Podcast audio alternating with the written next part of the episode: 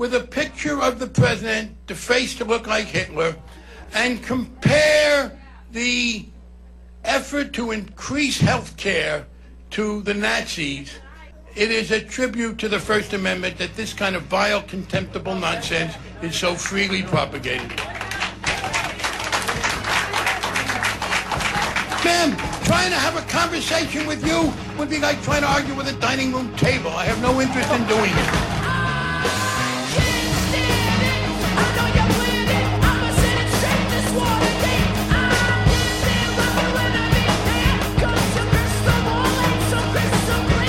Hello and welcome to NPR's Planet Money. I'm Adam Davidson. And I'm Alex Blumberg. Today is Friday, August 28th, and that was Representative Barney Frank, chairman of the House Financial Services Committee, you heard at the top of the program.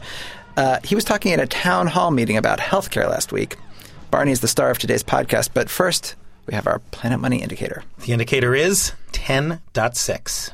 You are such a Mac freak. I am, because today Apple launches Snow Leopard, their sort of anticipated next operating system known as 10.6. And we were talking about this because I feel there is a Planet Money story here. I note Microsoft versus Apple, two very different business economic strategies. And they have a different way of releasing their operating systems. Yeah, Microsoft builds up, and then every few years they launch some huge transformation of their operating system. And it's the sort of thing where you only buy it if everyone you know has bought it, because that's the way you can be compatible with your office and with all your friends and with everyone around the world. And so it's sort of this all or nothing huge thing. Either everybody all over the world spends hundreds and hundreds of dollars and upgrades at once, or they don't. And, you know, Windows XP was pretty successful, but then they launched Vista, which was not really successful. But Apple has a different strategy. They are so thoroughly compatible backwards and forwards that, you know what? Snow Leopard's not that big a deal. You're perfectly free not to upgrade if you don't want to. It really doesn't make a difference unless you happen to like some of the features, and then you can upgrade. And it's cheap, 29 bucks you know, sometimes Apple will charge more, but never as much as, as Microsoft charges for an upgrade. And so, I mean, does it? Can, is there anything you can say about these strategies? Like, which which one seems to be more effective? Well, clearly, the Microsoft one was more effective. I mean, they have a huge chunk of the market, the huge chunk of the market. But Apple has been growing in leaps and bounds, and there's certainly some who think the Apple strategy has now that most software programs are so interoperable, so you know it's so easy to bounce from one to the other that um, that we're going to see Apple continue to grow. But of course, Google's coming in, and maybe they'll just take the market away from everybody. Yeah, exactly. All right. So, from moving from computers to something all too human, the U.S. Congress. Yes, Alex. This week I got to sit down with the man himself, Barney Frank. He is probably I would say almost more than can we safely say more than anyone else alive today responsible for regulatory reform? I mean, yeah. whatever the administration wants has to go through Barney Frank. He is the most important person in financial regulatory reform. And he's very scary. And he's very scary. Anyone who is a financial journalist will tell you, I think, he's one of the scariest interviews because usually you go, you meet a politician, he sort of creates this fake bonhomie, this charming, oh, we're buddies, Felsen not Barney. No, no, No. He is, if you say something stupid, as you will hear in a minute, he will tell you that you just said something stupid. He will force you to argue as carefully and precisely as you possibly can, which maybe I didn't at every moment in this conversation. Um, so I, I talked to him about a bunch of things. It gets you know gets a little dramatic towards the end, but but but first I just wanted to know one simple thing: the timetable. Uh, lo- I remember a long time ago, uh, Barney Frank had said that he wanted to have much of regulatory legislation passed well before the summer. Obviously, that hasn't happened. So I asked him, "What's going on now? What's the timetable?" I had hoped to get some of the legislation through the House uh, uh, on uh, this summer or this late summer, late spring, early summer. It now looks like, uh, well, we waited, but all of it will be passed through the House during uh, late September and October. And do you have high hopes for something on the president's desk this calendar year? Yes. Um, well, the House Republicans have been very resistant. Senator Shelby, who's a senior Republican in the Senate, seemed more uh, inclined to do this. There's one, actually, the outstanding issue right now is who should be the systemic risk regulator? There's a general consensus that there should be a systemic risk regulator. Um, and you wanted to be the Federal Reserve. I had, but that's long since uh, passed because the Federal Reserve happened to be the ones holding the uh, the hot potato when AIG had to be bailed out, and the fact that the Fed did that with no restrictions on compensation uh, damaged the Fed a lot. So there will have to be now some collegial activity. That doesn't trouble me because I think the, the, the, the function is more important than who does it. There will be some collegial body of uh, current regulators with some executive authority uh, uh, to do systemic risk regulation. It doesn't displace any of the current regulators. How you structure that is the major concern. Resolving authority, an odd phrase because what we really mean is dissolving authority. I don't know when wiping something out became resolving it. Um, some restrictions on uh, the ability to uh, sell the whole loan and not retain some risk, reform of the rating agencies, um, restriction of derivatives being done on a, a one-off basis uh, all the time, restrictions on those forms of executive compensation that incentivize excessive risk, and a consumer uh, financial products protection agency. Those are all, I think, pretty clearly uh, accepted. And can can you give me a sense in, in, your mind a year from now, two years from now, how different will banking be to the bankers and to us, you know, just regular guys who who, who will go to banks? Well, nobody's sure. Look, one of the issues we've had here is that loans used to be made entirely by banks. Now lending has moved outside of banks. Some of it may move back in, and I wouldn't mind that. Some of what we're being told is, well, what you're doing, it's going to cut down on innovation and uh, I think to some extent, innovation has been very powerful in creating some flexibility, but some of it, I think, has been financial activity for its own sake.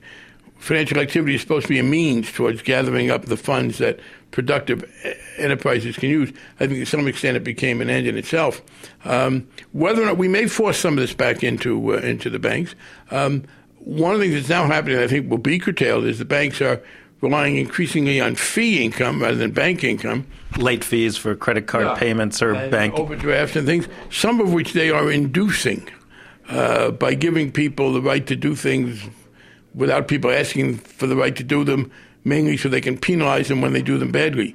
That's what one of the prime things the consumer agency will be dealing with. Yeah. Is uh, is the consumer agency weakened? I, am struck by the fact that some of the bank lobbyists I talked to Scott Talbot at the Financial Services Roundtable, for example, a few months ago they said we're going to go to the mattresses on this one. We're going to fight it cat, you know, tooth and claw, the CFPA, and now the Consumer Finance Protection Authority, and now they're saying, oh no, we, we now feel like it's heading in the right direction. We feel comfortable. That makes me as a consumer a little a little concerned. Maybe I don't want them to feel totally comfortable. Is it? How, how far is it from your, your again the the reality as opposed to the ideal? Well, um, it's it's very close to the ideal. I do think the administration had some excesses in its proposal. For example, they had a proposal that didn't come from Elizabeth Warren, who's been the major author of this, and it was not something Elizabeth thought was necessary. And I've spoken with her. Um, it was a requirement that any financial institution that was offering any kind of product be also required to offer a plain vanilla version of the product. Well, I thought back to those cases when bars couldn't sell liquor unless they served food, and they served the most inedible food known to, to, to, to food. Um, we're going to not do that. There was no reason for that. We're there to protect people against bad things. Um, no, it's not going to be substantially weakened at all. I think what's happened is that uh, uh, some of us said to the financial institutions, well, if you want to have a national debate, about how well you've behaved and whether or not people need protection against you, we can. I wouldn't advise it because I don't think you'll do very well. I think they may have underestimated our determination to get this thing done, and they have a great deal of interest in an ongoing relationship with us. Um, the notion that they were going to go to war, burn the bridges, etc. Uh, if I were in that business, I wouldn't want to do that to the Secretary of the Treasury and the congressional committees that were in charge, and I think they thought better of it. So, yeah. Um, the I want to get back to this innovation versus, uh, you know, if we want to place it in the starkest ideological battle, it's a battle between, you know, we just want to keep the, the caricature of the uh, uh, Elizabeth Warren view is we we want you know no no new products or no confusing products. Save the consumer, and and the caricature of the right wing view is we need absolute total freedom to to create innovation. It sounds like you are sensitive to both sides of that argument. I mean, not not the. I'm insensitive to the stupidity of both of your caricatures. Well, what's the point of even talking like that? Nobody's suggesting that. That's not where the world is. That's not where we are. Um, there are some conservatives. I will say that the most operative extremism now, there are conservatives who say no regulation at all, that government always does more harm than good. The Ronald Reagan view government is not the answer to our problem, government is the problems. Uh, Republicans will take the floor and say, even if this will be helpful to us, we will lose our freedom. There are people who go beyond the pragmatic to say it's a matter of freedom. Now, I have never thought freedom involved uh, being able to do derivatives without limitation. So uh, he he showed a little bit of flash there at the end of his sort of um, of his uh, of his not suffering. And it was gladly. a stupid question, but you, I did ask a stupid question. Like I'm not proud of that. It was a dumb way to ask that question. But normally people don't tell you right so clearly that your question was dumb. Yeah. I gotta, you know, frankly, at the time it was a little scary, but but uh, you know, I, I feel like that's good. Yeah, yeah. And he he now, but overall it was pretty civil in tone. But Oh, wait. it- yeah. Oh wait. We're gonna play more in a minute. okay. right. Because what Hey, I stayed civil. Right. What happened is you started talking about your dream. Right. I I told him about my dream. My dream that uh, we should take this regulatory reform issue out of cutthroat partisan ideological politics and get this panel in my mind of economists from across the political spectrum, left and right, Democrat, Republican, centrist, independents, and see Put them all in a room. put them all in a room, have them wrestle with these difficult issues, and see if there are some. Smart, technocratic solutions. You're repeating because I keep saying the same thing over and over again. Smart technocratic solutions. right. Because I hate all this politics. I hate the left yells at the right, the right yells at the left. Right, And, and you- neither side seems right in any real way. And in fact, we, we have taken a stab at making your dream a reality. We we had this Pew event last night, as a matter of fact, and we're And gonna we're going to play tons of tape from that we're gonna play ton, play tons of tape where we had later, not on this podcast. Yes. In later podcasts. where we had economists from across the political spectrum talking about and trying to come to consensus on financial regulatory reform. But it always does seem a little pie in the sky. I know you always kind of make fun of me, and you'll be happy to know you're in good company because Barney Frank also made fun of me. Um, basically, I said to him, "Can't we just let's handle the emergencies now? Of course, but then why can't we just take two or three years, study the hell out of what happened, really look into why this crisis happened, figure it out, and then rewrite our financial regulatory system?" Barney said, No, that's never going to happen. And even if it could happen, we don't have that much time. What happens the next time a major institution fails while we're waiting?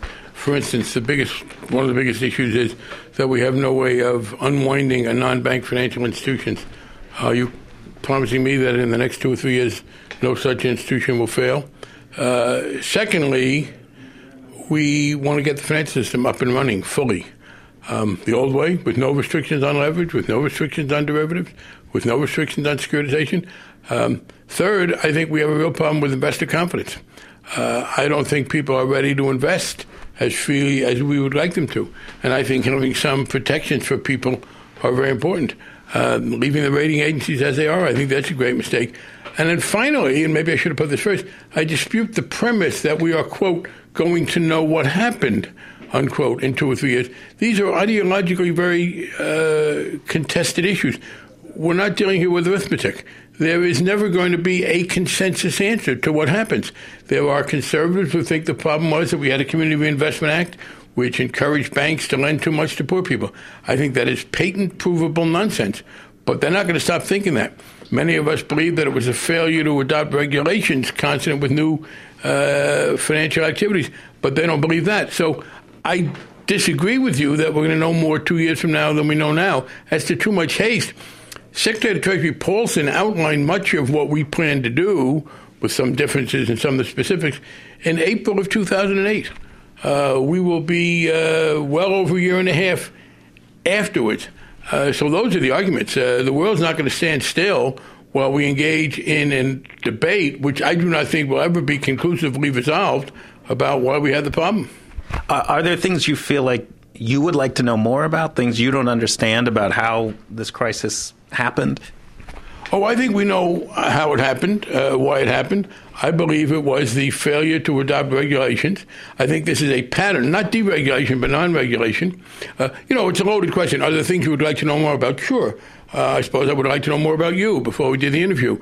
Um, I, you know, I'd, I'd, like to know more about everything that went into the meal I eat before I eat it. Waiting until you know everything is, of course, a sure formula for never doing anything useful.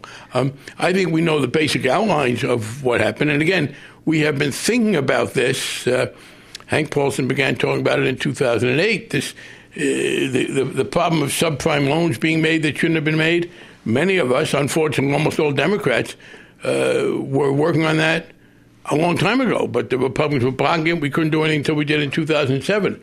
Um, uh, so yeah, there are things that nobody knows for sure. But again, your premise that we are going to come to some consensus about this, I think, is, is wrong. I, I'm going to do one of the scariest things in, in the world of politics and journalism. I'm going to I'm going to argue with you with Barney Frank and say that um, I do I. I personally totally agree with you that there is some low hanging fruit, some things that clearly need resolution authority. Obviously, that's essential. Sooner the better.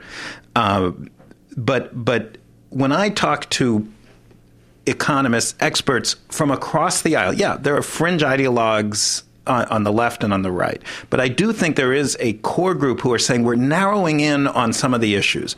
Part of it is one of the issues that people keep pointing out is a regulatory system that is an agglomeration of reactions to crisis rather than a bottom up fundamental review of our regulatory system. So the regulatory arbitrage that comes when you have this alphabet soup of regulators. The um, not certainly, I think the CRA thing is nonsense, but the um, but a general, you know, decades of policy that promotes housing and and tells banks to lower the risk reserves for housing.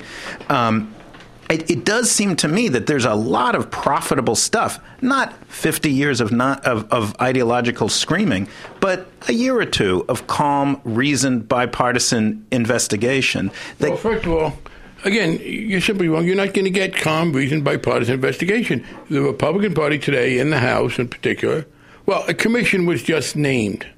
The Republicans who were appointed to that are people who I believe will tell you that the problem was too much government involvement, that it was the Community Investment Act. You have this false hope that somehow we're going to come to this kind of agreement. But the Democrats' names were pretty, uh, not, I would not call them mainstream, centrist, uh, you know, non ideological economists. No, I wouldn't either. I think they are closer to what most economists would say than before. But that's my point. Where is this consensus uh, banking group going to come from? Um, secondly, um, I do think we have a very good understanding of uh, what went wrong, the housing piece. Um, but this is not something new. You act as if, oh, we just stumbled upon this a month or two ago and have to think about it. Again, uh, people go back and look at Hank Paulson's arguments from April of 2008. You will find that we had a great deal. And I will stress again, we want a fully functioning financial system. Um, I can't wait three years. You said two or three years. Uh, I think the notion of waiting three years to get the system functioning can be a great mistake. Uh, resolution authority. Um, you talked about the housing stuff. Yes, uh, we believe that we have a pretty good understanding of what went wrong in the uh, subprime lending. It was not the Community Reinvestment Act.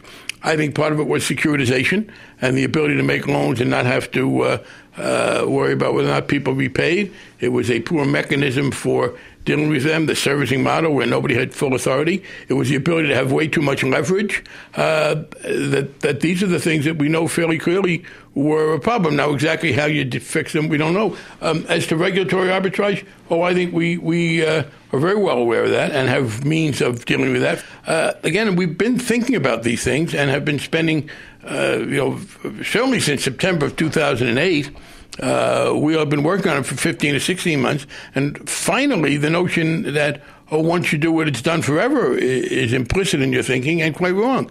Uh, of course, there will be improvements as you go forward. Well, I get that from Treasury. I mean, they say, you know, December and we're out. And actually, some folks on your staff told me this is it. This is our big push and once we get this body of work, we're not right now thinking about revisiting it. That's nonsense. That is nonsense and inaccurate.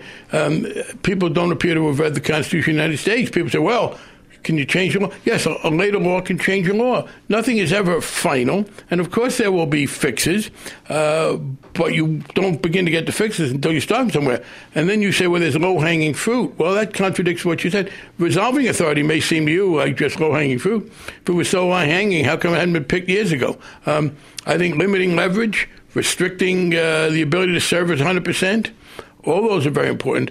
Um, you mean the securities, having to own a little bit yeah, of the securities right. so that you have some yes. skin in the game? Yes, I think that's a pretty clear thing to do. Uh, restricting derivatives, trying to push more of the derivatives onto uh, these exchanges. Again, um, if I, I don't see any suggestion that anything we're going to do is going to do a lot of damage.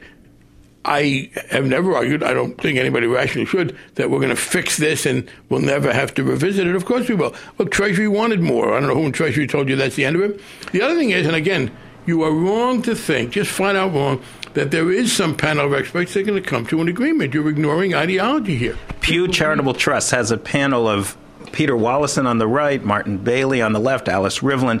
It's 20 hardcore Republicans, hardcore Democrats, and they are coming to consensus. On what? I, I, disagree with you. What what consensus? You say that. I think that's wrong. What consensus are they coming to? I've heard Peter Wallison. He blames the CRA. What consensus are they coming to? Not on this. They're not coming to. Well, on what issue are they coming to consensus? You're the ones who've invoked this consensus.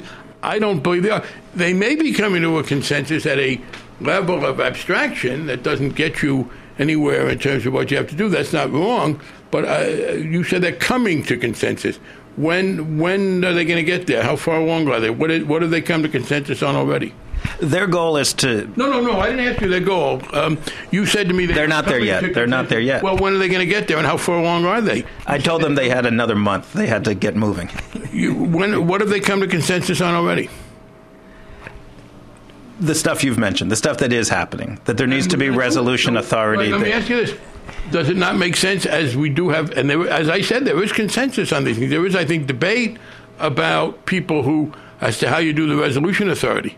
But I, you've got some straw man in your mind, some straw model approach. Uh, no one thinks this is the last piece of it. And uh, no one I know says don't do a resolution authority, don't do something about derivatives, don't do something about subprime mortgages. How about the rating agency? Should we leave them untouched for the next two or three years? I don't think so. I think we should try and fix it. So if this Pew Committee, just to use my, it's not a straw man, it's, it's several men and women who I know well. If they come out with something in November or next February or whatever, that's smart, that's bipartisan, it's not too late, is what you're saying. No, the Constitution of the United States says you do things uh, whenever you think they can be done. I will bet you now that uh, the extent to which they're going to come together on fundamental approaches uh, uh with anything like unanimity, it, it, won't be there. Wow! So he uh, he actually bet you. He's, he's like that sounds like a it's a that's a challenge. It's a challenge, and it's a challenge we are up to. You're going to be hearing actually on the podcast in coming weeks and on the radio, Morning Edition, All Things Considered, and probably This American Life. You're going to be hearing from that Pew Committee. You're going to be hearing our taking up of this challenge for Barney Frank. And we will answer the question Is there such a thing as broad based consensus on what we should do to fix our financial system? And we'll also tell a bunch of jokes yes. about financial regulatory reform. yeah, right. You thought such a thing was not possible. It is. Um, well, I think that wraps it up for today. I think it does. Please let us know what you thought about this interview. You can do it easily in the comments on our uh, blog, npr.org slash money, or send us an email, planetmoney at npr.org. I'm Alex Blumberg. And I'm Adam Davidson. Thank you for listening.